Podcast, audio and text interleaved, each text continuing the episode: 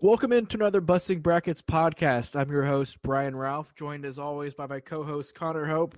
And Connor, we were talking in our pre show meeting, didn't know how much we'd have to talk about this week. Um, but then Kansas and Kansas State decided they wanted to do their best WWE impression. Yeah, no, definitely. Um, you know, I, I, I, an hour ago, if you asked me what the the biggest unfortunate story of the day would be, it'd probably be that Alan Griffin, um, you know, stepping uh, on the chest of a Purdue player. What is going on and in college basketball? I mean, as if as if the the good teams losing a bunch and and teams being disappointing wasn't enough. We now have to deal with guys like Alan Griffin stepping stepping. Um, who did he step? Uh, oh, uh, he stepped on Stefanovic, and then and then this in the Kansas Kansas State game with a second left. Uh, Kansas State steals the ball from De Sousa, who's trying to run out the clock. De Sousa comes back and blocks it. You think all is good. De Sousa then decides to stand over the Kansas State player, causing what ended up being a benches clearing brawl with a second left. De Sousa poured goes in, poured into the uh, poured stands into the there right behind, behind, the the basket. Um, De Sousa picks up a chair, uh, you know, as if it's the WWE or something. And luck- luckily, someone was heads up enough to, uh, instead of jumping into the brawl to try and pull it apart, to grab the chair because that would have escalated, I think, what will eventually be a pretty heavy suspension coming down on De Sousa um, for even Absolutely. starting the fight. But then, if that's not uh, enough, because of a new rule in the NCAA uh, brought about by sports bettors, sports betting, uh, where all games have to be finished if possible, the refs forced both teams to come back on the floor with Kansas up 22 with a second left in the game just so that Kansas State could shoot free throws on the technical. Student athletes. Right? I mean, it, it- you're putting the safety of athlete, student athletes who who aren't getting paid for this, fans, everyone at risk because Yeah. you want the bettors to be happy. And might I add, I don't think it would have made a difference in on the line. Um, No. What was the, the line was what 16 and a half 17 points and they were up by 22. So even if he had made both free throws, it would have Kansas still would have covered. So I just I just don't get it. And and De Sousa should be ready for a pretty hefty suspension. He he, he was under the microscope uh, coming into the year. Um, Was probably lucky to be able to play this year, and then goes you know goes ahead and does this. Um, and as as a guy who's only really playing ten minutes a game, you know, I wouldn't be surprised if the suspension came down from Bill Self. To be quite honest with you. I, I wouldn't be surprised if he doesn't play again, or I would I would be surprised if he plays again this year. Like I, I think the suspension, or at least for the rest of the regular season, um, because of how bad that was, and because there was a chair involved, that's probably going to add on a couple games. And the fact that this was De Sousa, I think, is interesting, not from a potential suspension standpoint, but just from how his entire career at Kansas has gone, right? Because he- his when he got there, his, guardian took money, ended up getting Kansas involved in the whole FBI investigation. He's suspended for essentially a year and a half, two years, without really playing, right? And instead of trying to go pro, um, which I thought was probably the best course of action for him, given how long he had to sit out, or transferring schools, he stayed at Kansas to try and fight it out to play for Bill Self, play for the Jayhawks. This year supposed to be the year he sort of came in and gave them that boost, but they found out they couldn't really play him as, alongside Azubuike. And so he's playing a, a relatively minor role off the bench for them this year.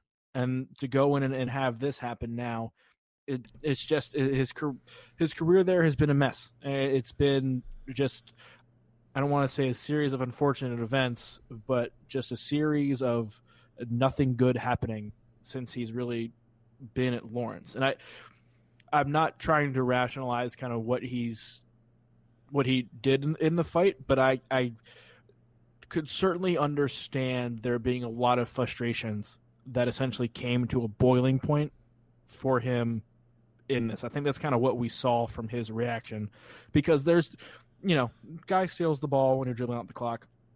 That's annoying. Understand that. But his reaction to it, uh, the block was good. Standing over him, kind of fine. I get that. But everything else, I think he, he I think he just kind of snapped. Yeah. Well, and I and I and I think this is and it's I don't know if I want to blame Bill Self necessarily, but I think, you know, this might be what causes the Teflon to wear off of this Kansas program. Because yeah. if you look at their last 5 years, 6 years, um, you know, they had Carlton Bragg situation. I mean, they were granted Carlton Bragg got got relieved or released by three different programs. But uh, no, it's not just a it's not, just a, a Kansas Bragg thing, problem. But they had that. Uh, mm-hmm. I know that there it's pretty murky on whether or not the their report disproves the FBI report, but they were named in that.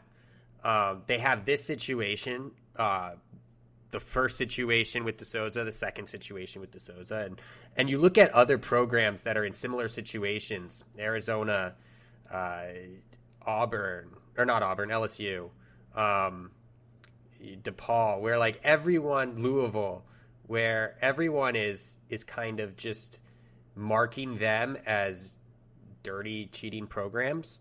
And then you get Kansas, where I don't think they have the same uh, same level of you know criticism as these other programs, just on a general level.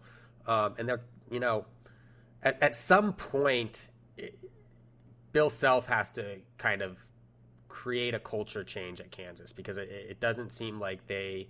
It seems like this happens almost every year. Yeah, and there's even the the Billy Preston situation, um, yep.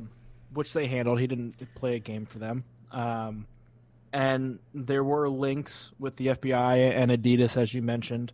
Um, I, I reported when that stuff broke that Adidas was trying to steer Zion Williamson towards Kansas and that sort of faltered off after the, the FBI news broke.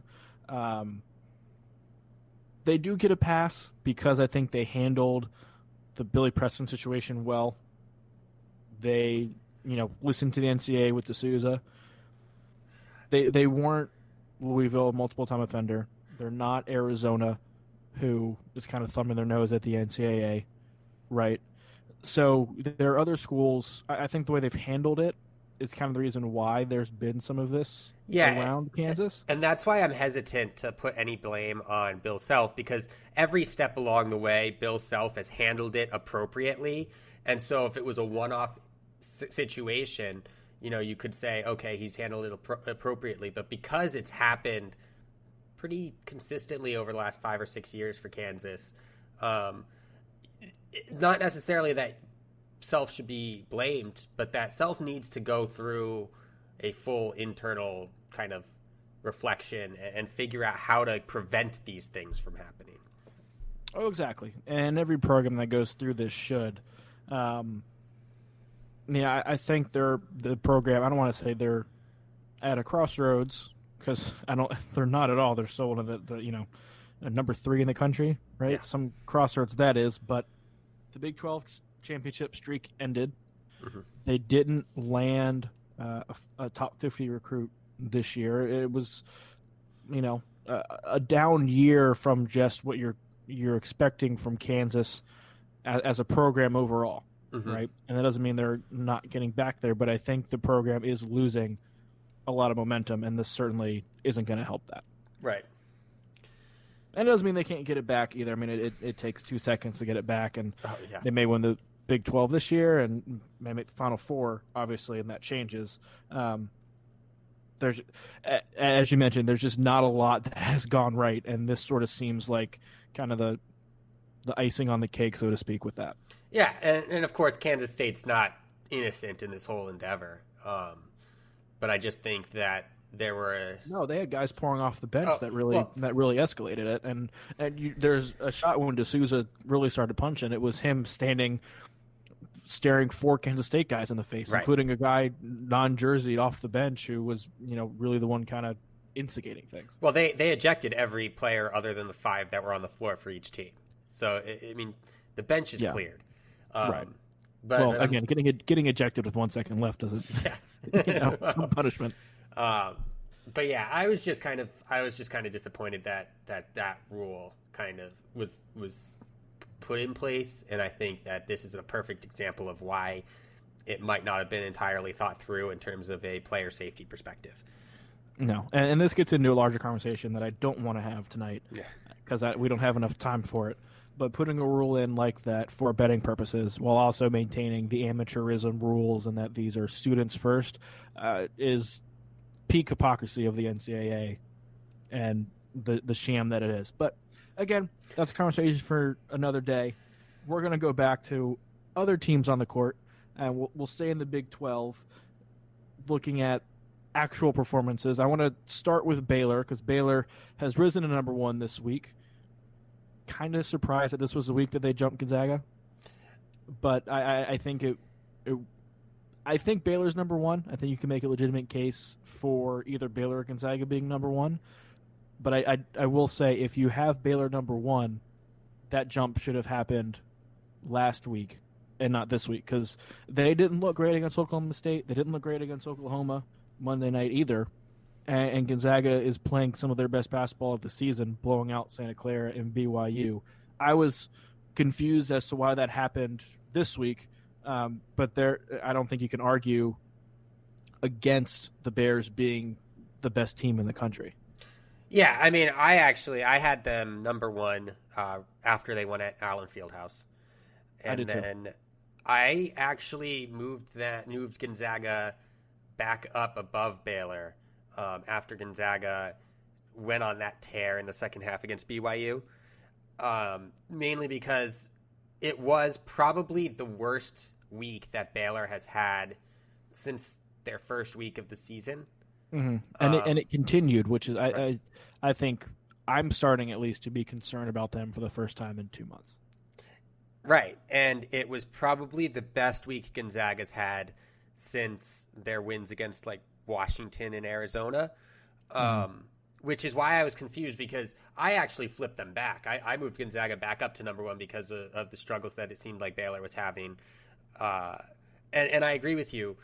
If any week should have been the week that Baylor moved up, it should have been the week after um, they beat Kansas. And I think last week was an example of of kind of polls being delayed, and, and almost I feel like p- voters not wanting to vote Gonzaga number one, and so they might have had Gonzaga number two with Duke above Gonzaga, Baylor below Gonzaga, and then flipped Baylor up to number one um, Mhm. after that. So I get that, but I mean, it, it was just it was kind of a weird week for that flip to happen. I do think the AP voters are, a lot of them at least, are very regionalized in covering their teams, and maybe they know the teams in the conference, but are are generally not as good from a knowledge from a national standpoint in terms of knowing a lot about all the teams in the country. And so I think there was a delay of the people who do follow it nationally, like we do, like everyone who's listening to this podcast right now, heard the echoes of, well, Baylor should be number one because of their resume. And it just kind of took a, a week for them to hear that, and there was a delayed result of that, not actually a reflection of what was happening on the court, which is a problem with the AP poll itself. But again, we don't have enough enough time to go into all these side topics. But I think that's that's probably why we saw it happen a week later than it should have. Yeah, I mean, it was also a, a weird week for it to happen. I, I get the win. The win over Arizona looked better this week. Um, Mhm. The win over Villanova looked better, uh, but the loss to Washington continues to look worse. Mhm. Um, the win over Butler doesn't look quite as good, and we can get into that later. Doesn't look quite as good as it did. Mhm. Um, and obviously, they, I mean, they beat Texas Tech and Kansas, um, uh, both on the road, and I think that's kind of the week where they should have moved up. But it was just a weird, a weird, because their resume kind of took a little bit of a hit.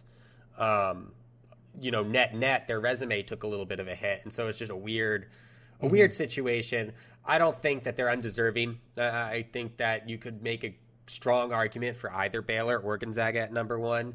Um, if you're going purely based on ceiling, I get Right. I get the one vote for Kansas, um, but I, I it, yeah, it was just a, a weird one, and so it's it's hard to be upset um, about it as a Gonzaga fan, but it's it's really easy to be a little bit confused. It was it was a weird week overall. The other three teams that were in the top five, Duke, Auburn, and Butler. You mentioned Butler, all lost twice last week, Mhm. and Butler has already lost once again this week, falling to Villanova. It's now three losses in a row for Butler. Of those three, who are you most concerned about? Um, I think it's. I think it's very easy to be super concerned about Auburn, um, Yep. just because they hadn't really beaten anybody prior to um, those losses. Anyone Haven't really of, played anybody. of real strength prior to those losses. Um, however, I will say this: I think that the the losses for or the the three losses in a row for Butler might make me a little bit more concerned about them. Uh, purely from the perspective of this is a team that I think is kind of similar in my eyes to Louisville of last year, where they were over outperforming what everyone expected of them. Um, if you look at Butler's wins, there's not really a fantastic win. Um, I mean, we talk all about how Auburn hasn't played anybody, but that win over Florida and win over Stanford might be their best wins. Um, And that's not saying a ton. And the three ranked teams that they've played, they've lost to. Uh, granted, two of them were on the road, but um, you know that eight point loss to Seton Hall, who I think is the best team in the Big East, um, isn't something you want to happen either. If you're a team that's looking at being a top ten, top twenty team, um, and and I think that it, it kind of reminds me of Louisville a little bit, and I'm afraid that Butler is going to kind of get in that rut because they've lost these three games in a row, and stay there. I think both of these can be true. I think Butler is regressing to the mean a little bit, but I also think that Butler is better than we expected them to be this year. Like I think they're especially this year, no matter what, even with these three losses, a top fifteen team. I think they've proven that top twenty team. They've been consistent all year, with the exception of these last three games. And you can look at these three games and say, okay, you lost to Seton Hall at home, but Seton Hall, I think, is playing as over the past month has played as well as anybody in the country, including Baylor, including Gonzaga, and have they have who I think is the best player in the country, Myles Powell. You lose that game, snap your your streak, uh, and then you're in the top five. Just kind of snap that winning streak they were on. Understand that. I think that bled a little bit into the the DePaul game, which is the second loss that they had on the road. DePaul team that got their first conference win had really needed one. Um, so they were playing with energy that I, I don't think Butler matched. And I think there was a little bit of a hangover effect from the Seton Hall game. And then there's no shame to losing at Villanova in the Big East. It, it's, it's a tough stretch for Butler, but I, I, I don't think they are as good as a top five team as they were ranked to be, but I don't think this is any cause for real concern. Auburn, on the other hand, I'm a, a bit more weary about because they hadn't played anybody. And the way they lost those two games, uh, both blowouts at, at Alabama and at Florida, they couldn't do what they do well and couldn't do anything else. They they rely on their major athleticism advantage and the pace they play at to make teams uncomfortable, force turnovers, uh, get out in transition, and, and allow their athletes to get to the rim and, and beat teams that way. Against Alabama, they didn't have the athleticism advantage. It was a, fast play, fast paced game. They weren't able to out athlete Alabama, and they turned it over 21 times. People talk about Auburn being a great three point shooting team, but they're not. That was last year's team. This year's team ranks in the country outside the top 50 in three point shooting. They're still shooting a ton of them. I think they're 86 in the country uh, in three point attempts compared to their percent or the percentage of top shots taken from three point range. They're still shooting a ton of them, but they're not shooting it well. They rely on their athletes getting to the rim and the spacing that comes with shooting a lot of threes. And Alabama didn't give them that because Auburn didn't have that athleticism athleticism advantage. And then they get to Florida, a team with comparable athletes but plays at a slower, slower pace, made Auburn play at that slower pace, and Auburn couldn't execute in the half court. Now, these were, as we mentioned, two of the tougher games they've played, both conference games on the road. I'm not going to totally knock them for struggling in this stretch, but I think they showed things that raise a lot of red flags for me. Um, and, and, there are red flags raised for Duke and, and for Butler, but the ones that Auburn, I think, had raised were a lot more alarming. Yeah, no, I I definitely have um, less faith in Auburn than I do in, in Butler, uh, and and the teams that Butler lost to. I mean, I think we can both agree Seton Hall is probably a top ten, possibly a top five team. Villanova mm-hmm. is probably right there, somewhere in the top twenty. Um, and DePaul, while not probably not a tournament team, is at least competitive enough to, to be there. Um, and then you then you look at and they they lost by what an average of twelve points or something like that. Um, mm-hmm. And then you look at Auburn, who played a Florida team that's been underwhelming. They've they've kind of found their way a little bit uh, in SEC play, but they're probably no higher. They're probably in the bottom half of the bracket if they make it. Mm-hmm. And yep. Alabama, which is probably right in that same gray area as DePaul on the outside looking in, uh, by an average of 20 and a half points. Yep. So I, I, think they I think they both have pretty big pretty big tests coming up. Um, obviously, before they play Villanova at home, Butler plays Marquette and Providence at home. Uh, that that game against Providence is probably a must win. Um, not a must mm-hmm. win in terms of making the tournament, but getting back on track. They probably want to win. I mean, they want to win every game, but you probably want to see them beat Marquette and Providence. They could probably drop that game at Georgetown, and, and I still wouldn't have as much of uh, concern for them um, as mm-hmm. Auburn, where they play South Carolina and Iowa State at home are their next two games. And they lose those. Yeah, if they lose either one, I you know by by any substantial amount of points, um, I'd I'd be a little bit more concerned because I think we we all kind of knew that the we knew the regression by Auburn was going to happen, yeah. um, and so if they continue to regress, it'll it'll be uh, disappointing. I think because um, this was a team that kind of showed was was trying to show that Bruce Pearl deserves to be in one of those you know better coaches in the co- country conversations, mm-hmm. and I and still he think does. he is. Yeah. I still think he is, uh, but I think this will be a team similar to those Arizona State teams uh, of the past two years, where people kind of oh, point oh, like to that. it and say, "Look, they they had one or two really good wins uh, during the non-conference." Went through the non-conference undefeated and then once they hit conference play once they were consistently playing better teams they just couldn't get it done i like that comparison and thank you for that hard hitting analysis of every team wants to win every game they play. that was really, that was really good. Uh, I, I, we didn't talk about Duke there because I, I, think we can agree that Duke probably has more talent than Auburn and Butler does. But Duke probably has the two worst losses: uh, the Stephen F. Austin loss back in November, and then the Clemson loss. And they, to me at least, looked kind of listless in that Louisville loss over the weekend, where they just didn't seem to have it. Right. Are you concerned with Duke at all and their ability to make a long run in March? Like, what? How has this week changed your opinion of Duke's upside at all? I would put Duke probably in the same category as I'd put Arizona. Um, probably in the same categories I'd put Kentucky, which is they are teams whose ceiling is national championship. I think ceiling, absolute best. Um, uh, Arizona's ceiling might be more Elite Eight, Final Four, but their ceiling still really high. Oh yeah.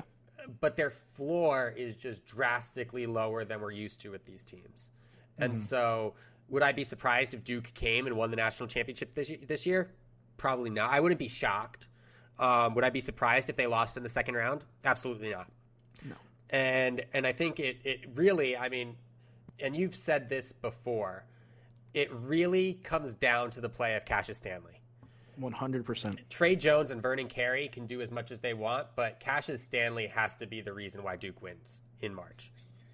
And I think right now it's not a Cassius Stanley problem. I think it's a Coach K problem, and not realizing yet, at least, that Cassius Stanley has become that guy for them. Mm-hmm. Late in the game against Louisville, they were trying to force feed Carey in the post, which, given Carey's skill set and the way he's played for them, is not a bad strategy, right? You understand that and, and want to work through that, but it wasn't working. And when it wasn't working, they relied on Tre Jones to sort of create his own offense off the dribble and try and play hero ball, kind of like his, his brother did. And Tre's not that player.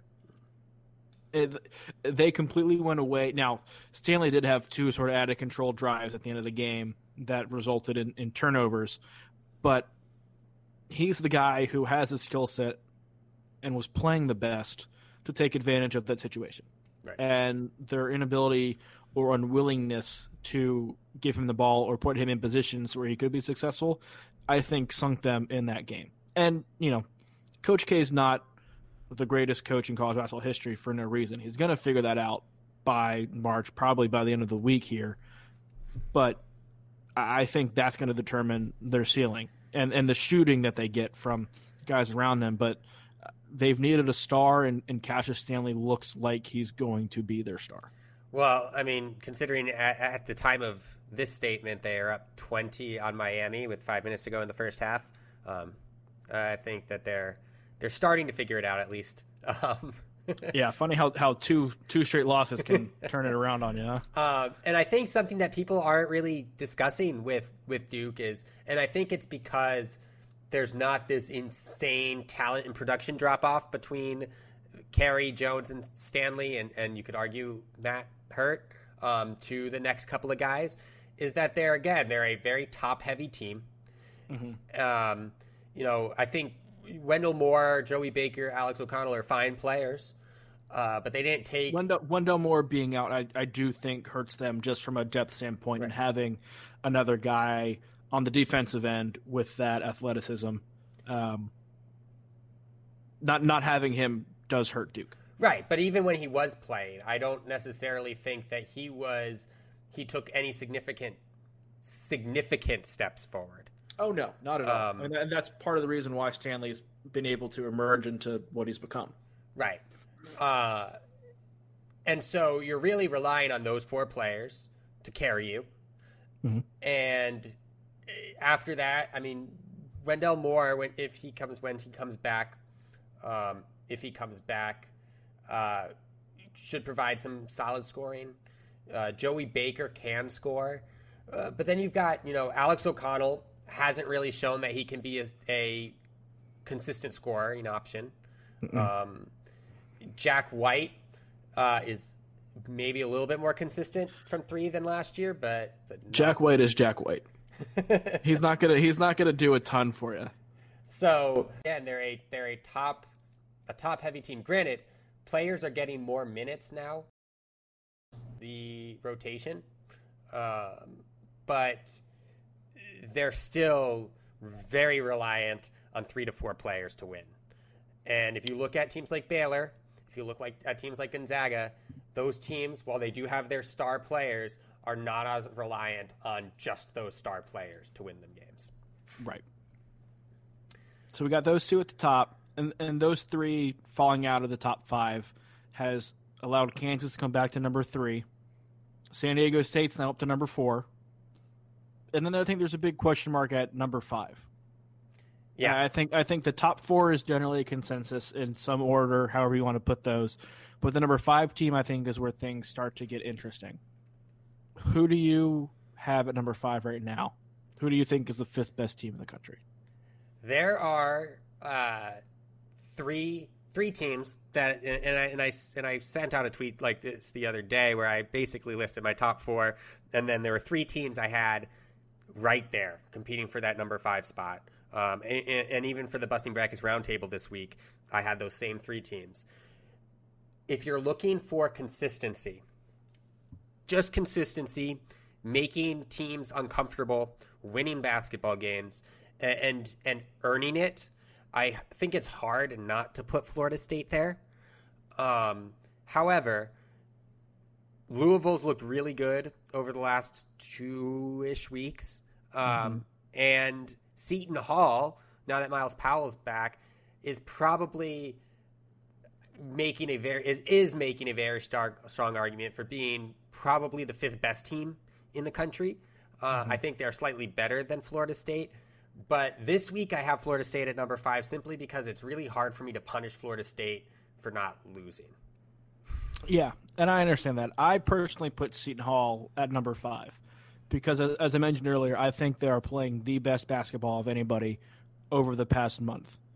Since they got blown out by Rutgers by 20 in the game that felt like 40, uh, and it, Myles Powell did suffer a concussion in that game and missed most of the game. But since then, even without Mamukelashvili, have they've rolled through everybody. They won at Butler. They beat Maryland without Myles Powell. They won at DePaul, won at Georgetown, beat Marquette.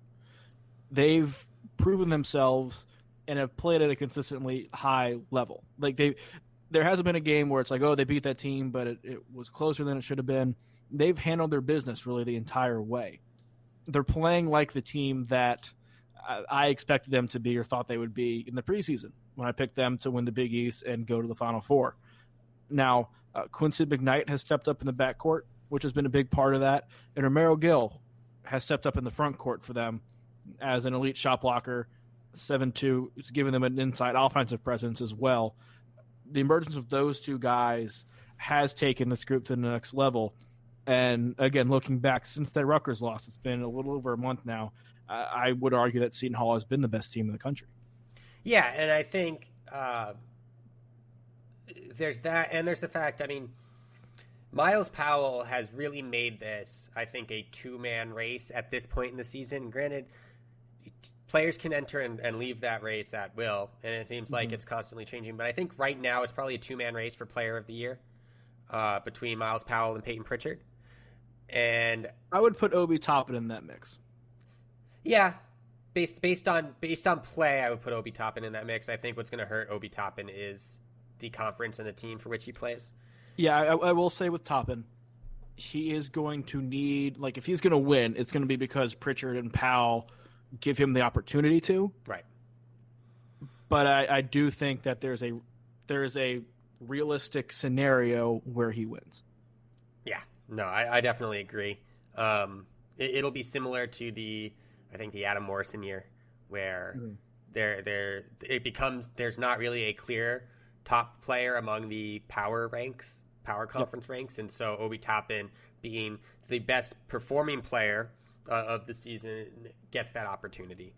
Um, and, and and and Dayton for me is probably right in that maybe not conversation for fifth. Uh, mm, um, I had them at nine. I think they're a top ten team, and I've had them in the top ten. After the loss to Colorado, I dropped them out of the top 10 for a little bit, but I've had him in the top 10 for the past couple of weeks. Uh, I just think um, Colorado's shown that they can beat some really good teams.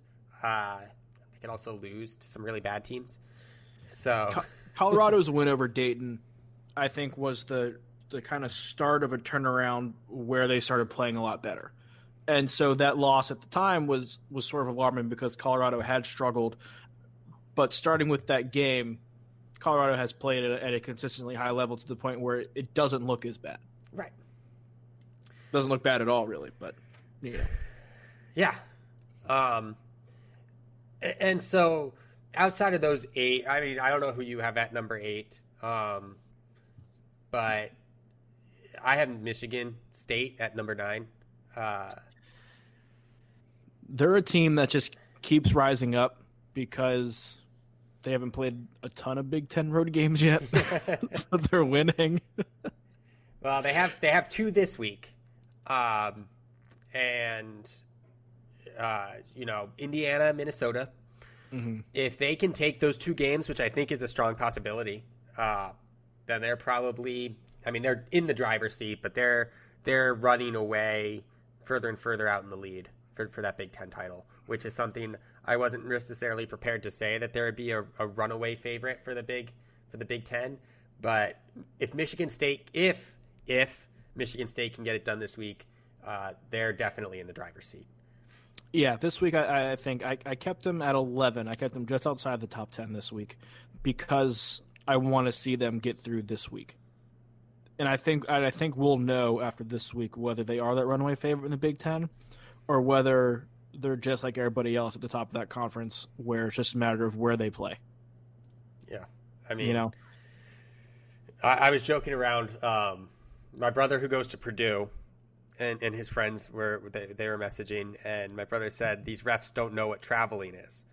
And I said, well, nobody in the Big Ten knows what traveling is, um, and and it's true. I mean, uh, you know, Illinois was able to win on the road against Purdue. There's been some, some big road wins, but as a whole, the Big Ten is really not good on the road. I don't know if it's you can just look at Maryland, like needing the last two minutes to beat Northwestern on the road.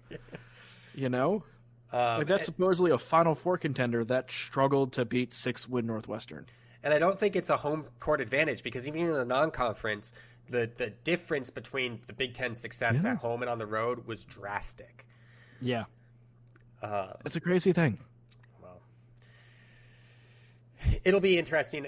I still, I mean, the Big Ten is still the probably going to have the most bids to the NCAA tournament. Uh, this loss for Purdue, I think, hurts their. Well, I think it might not. I think it knocks the ceiling of the Big Ten from twelve to eleven. Um, yeah, teams, and so it's just a matter of can Minnesota get it done um, to make it eleven, but yeah, it'll be interesting to see kind of what happens with that because Minnesota is, is, trending up. Uh, Rutgers, I, I, think at this point you'd look at as being pretty safely in. Mm-hmm. Penn State pretty safely in. I, I, don't know if you put Wisconsin as safely in, but they're certainly on the right side. Illinois safely in right now for sure. Um, the Big Ten is, is going to absorb a lot of those bids. Right. They don't have those teams at the top, but they're going to absorb a lot of those middle bids. The seeds at the top probably going to go to a lot of mid majors. We're going to have Gonzaga as a one. San Diego State's looking more and more like a one. And uh, uh, San Diego State fans, you can talk to me or Connor on Twitter. I don't know if you prefer a one seed in the Midwest or a two seed in the West with Gonzaga as the one. Uh, I don't know how you look at that as an, as an Aztecs fan, but they're probably going to get a one. I think Dayton's in the mix for a two seed. Yep. You know, um, we're going to see a lot of those teams in much higher places than we're used to. And I, I want to look specifically. You talked a little bit about Dayton's potential in March. Them against San Diego State. Who do you think has more potential of making a Final Four run? I'm going to go with Dayton. Um, I think San I Diego State is probably the better team. Um, or at least is playing, has played over the course of the season like the better team. With that said, I'm not sure San Diego State has the size inside to compete with teams that they might need to beat to make it to the Final Four. Um, mm-hmm. And I'm not just talking about Gonzaga or Kansas or Baylor. Um, and, and I know I said a couple of weeks that Baylor really didn't have anyone inside but Freddie Gillespie is Freddie Gillespie looking more and more like one of the best bigs um, in the country. I know he doesn't score a ton, but he does everything else that you ask for from a big, and he's not. He's, a, their, he's he's their DeAndre Jordan. Yeah, he's not a net negative on offense, and he is a huge positive on defense. Um, but even even some of the other teams that are out there, uh, the Iowas, the Wisconsins, um, they have some good bigs, and I think Obi Toppin uh, obviously has the ability mm-hmm. to really do damage down low, and you thought that you had that guy in uh, Mensah, but he hasn't been, he hasn't played. He's been hurt. Yeah. So if he can get healthy, you know, he they I, I might reconsider. I still probably lean Dayton, but I might reconsider. But the fact that Mensah is not there, uh, playing for them right now, healthy. I think if the tournament were to start today, I would have more confidence in Dayton making a deep run than in San Diego State. Yeah, I I think San Diego State is certainly more deserving of getting a higher seed.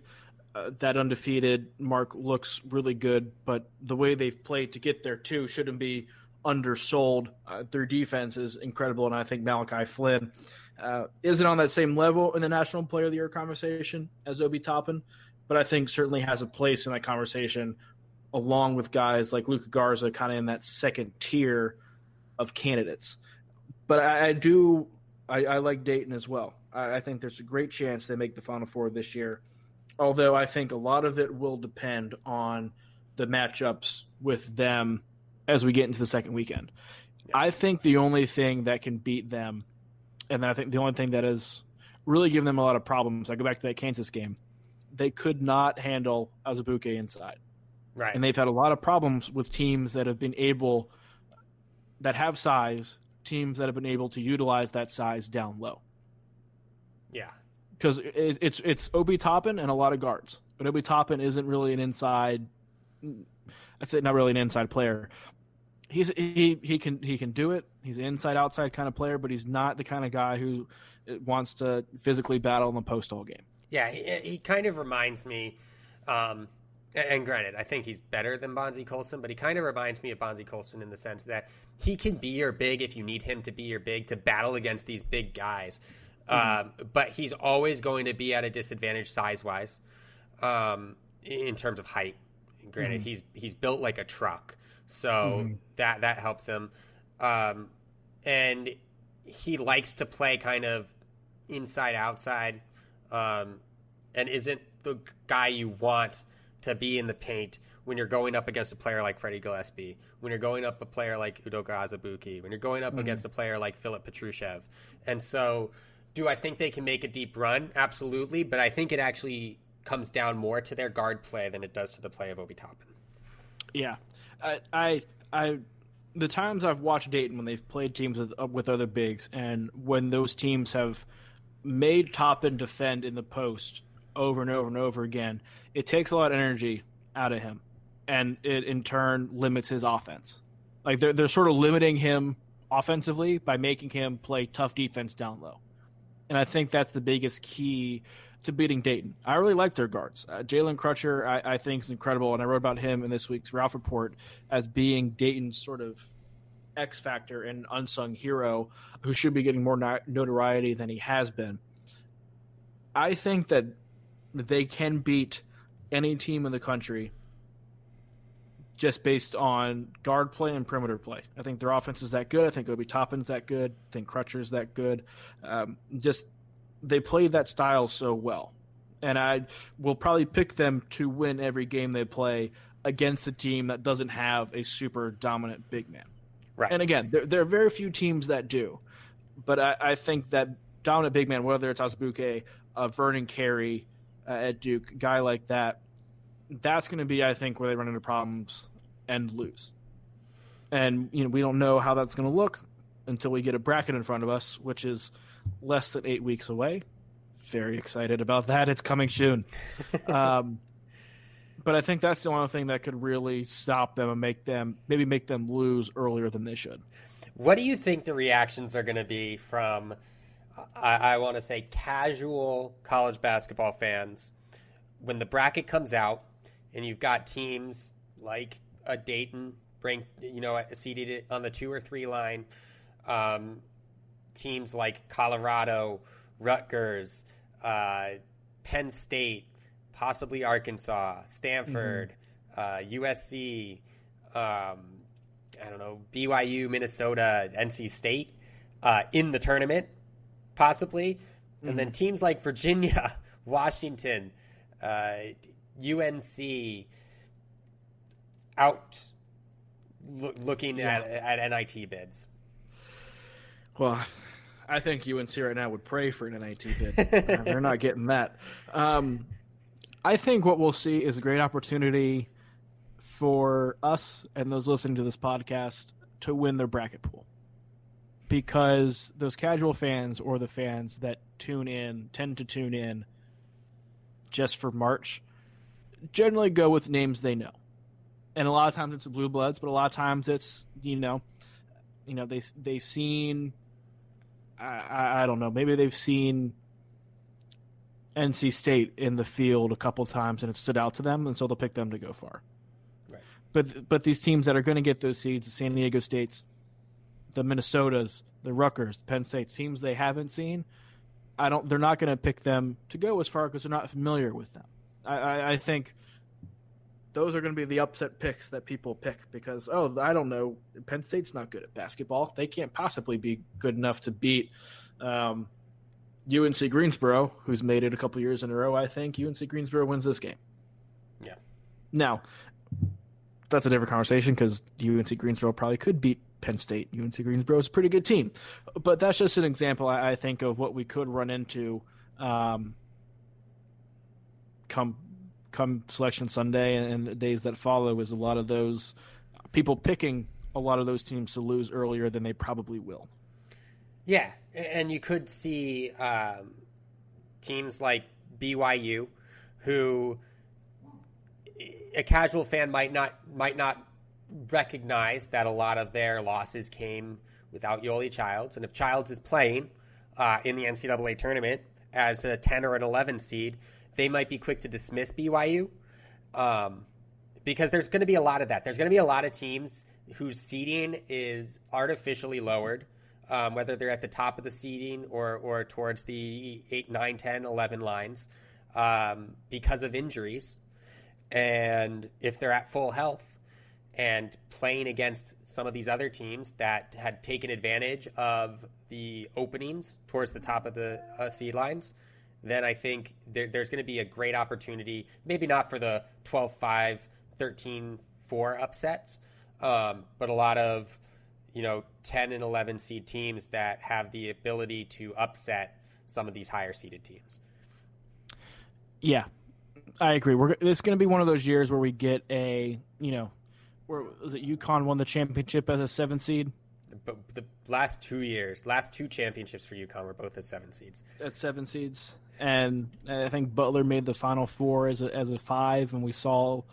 Um, you know VCU. I don't. Th- I don't think we're going to see a, like a VCU type run from the first four to the final four, or, or or twelve seed or eleven seed make the final four, but we could definitely see some in the elite eight, yep. Sweet Sixteen, and it's going to just be those inconsistent teams that find it in, late February and March and get hot, sort of like Oregon did last year. Right. I mean, uh, there's, there's going to be a lot of those. There's going to be, and there's going to be a lot of opportunity for teams that make a run similar to your South Carolina team from 2017, where one player, yeah, and one player, um, maybe it's Jordan Ford for St. Mary's, maybe it's Marcus Howard for Marquette, um, but all that it takes is that one player having a ridiculous month of March, and they find themselves in the in the position to make the Final Four.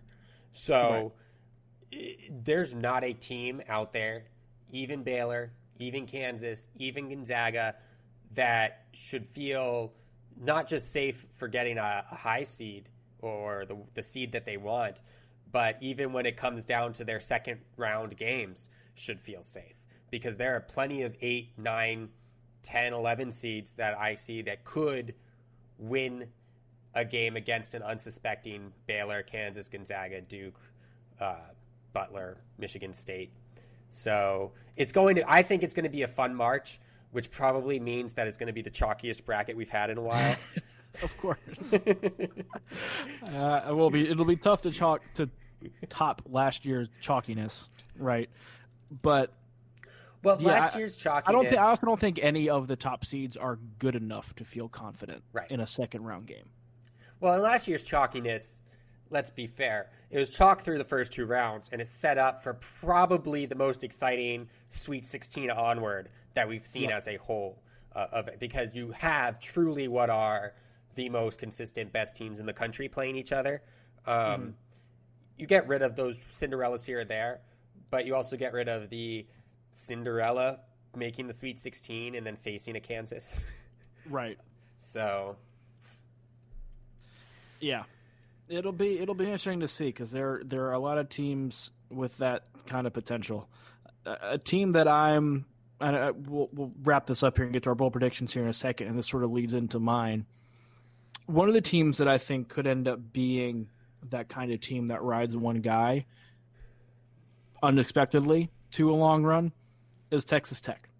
Mm. And I don't know if I'm just latching on to the last two years and what they've done under Chris Beard uh, with kind of two different groups, which I, I think still doesn't get talked about enough how good of a job Beard did with that transition last year. But they're a team that's sitting here. What they're going to be looks like they're going to lose to TCU at the time of this recording. Surprise, which is going to drop them to 12 and six on the year. They had that Louisville win, but outside of that, have been have been really inconsistent. Um, they're a team that I think could catch fire, and, and if and when they do, go on a, a kind of spurt and they have a guy in J- Jahmi'us Ramsey that can really Uh, has the potential at least to take over games and, and be that sort of uh, Payton Pritchard, Kemba Walker, Sindarius Thornwell type guy where everything goes through him. And that's my my bold prediction for this week. Is, is I think this time next week, Ramsey is going to be a, a much bigger household name and be somebody that we're talking about as one of the best freshmen in the country, which he is, but he's going to get a lot more notoriety and people are going to be talking about him more because Texas Tech, and I think that's kind of why they're they're going to lose TCU here. They're looking ahead a little bit to a game this weekend against Kentucky at home, six o'clock, ESPN, nationally televised. It is the prime opportunity for Texas Tech to kind of pick up that sort of momentum boosting win that can springboard them on a on a big streak, sort of like we saw last year, um, where they went on a got really hot through February and into March, looked unbeatable and nearly won the national championship. I think that starts Saturday in a impressive win over a flawed and beatable Kentucky team, and I think Ramsey leads it with one of those kind of holy cow performances that players put on sometimes. I think he gives us one of those. I think Texas Tech wins big, and Ramsey becomes somebody that we're talking about uh, in a very different way and much more about this time next week. What about you? What, what's your bold prediction for the week? So I don't. Th- I my bold prediction right now. I think USC sweeps Oregon and Oregon State on the road. Okay. Um, I think they're playing uh, you know, after their loss, bad loss at Washington, they're probably playing the best basketball in the Pac 12 right now. Um, they eked out a win against Stanford, where Stanford was up by a ton at the half. Um, Stanford was up 20 at the half, and, and, and USC was able to win in overtime. I think Onyeka Okongwu is one of the least talked about, most deserving to be talked about players in the country. Mm-hmm. Um, NBA draft guys love him.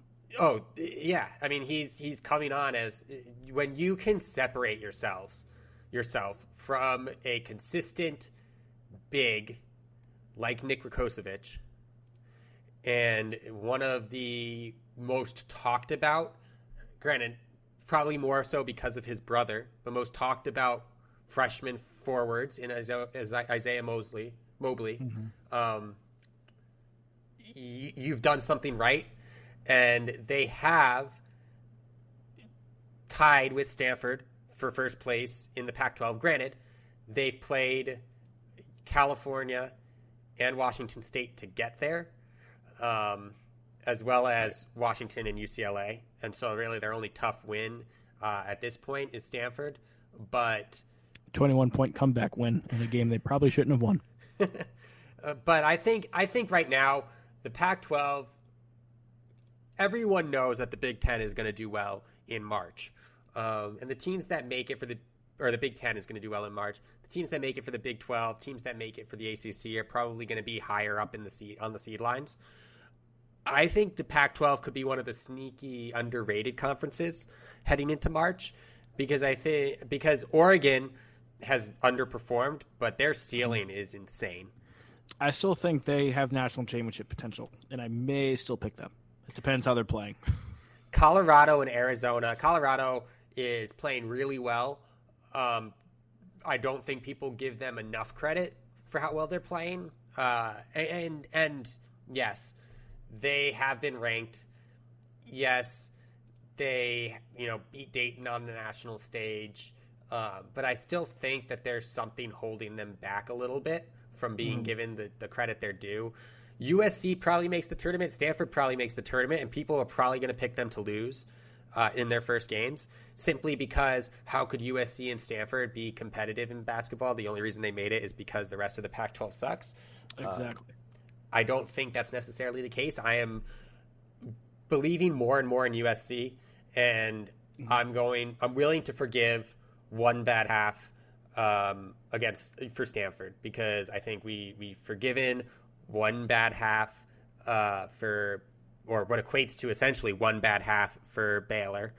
Uh, mm-hmm. We've forgiven bad halves for a bunch of other teams. I, am willing to forgive Stanford. I, I, think if USC can bully the inside against Oregon and get uh, some of their players That'll into foul trouble, some of their players into foul trouble, which I don't necessarily think is out of the question. Um, Shakur Juiston is not someone that isn't is always performing nope. at the, the, top of his game. I still think N'Faly Dante is a little bit out of shape. Um, Francis Okoro is a foul machine. And so.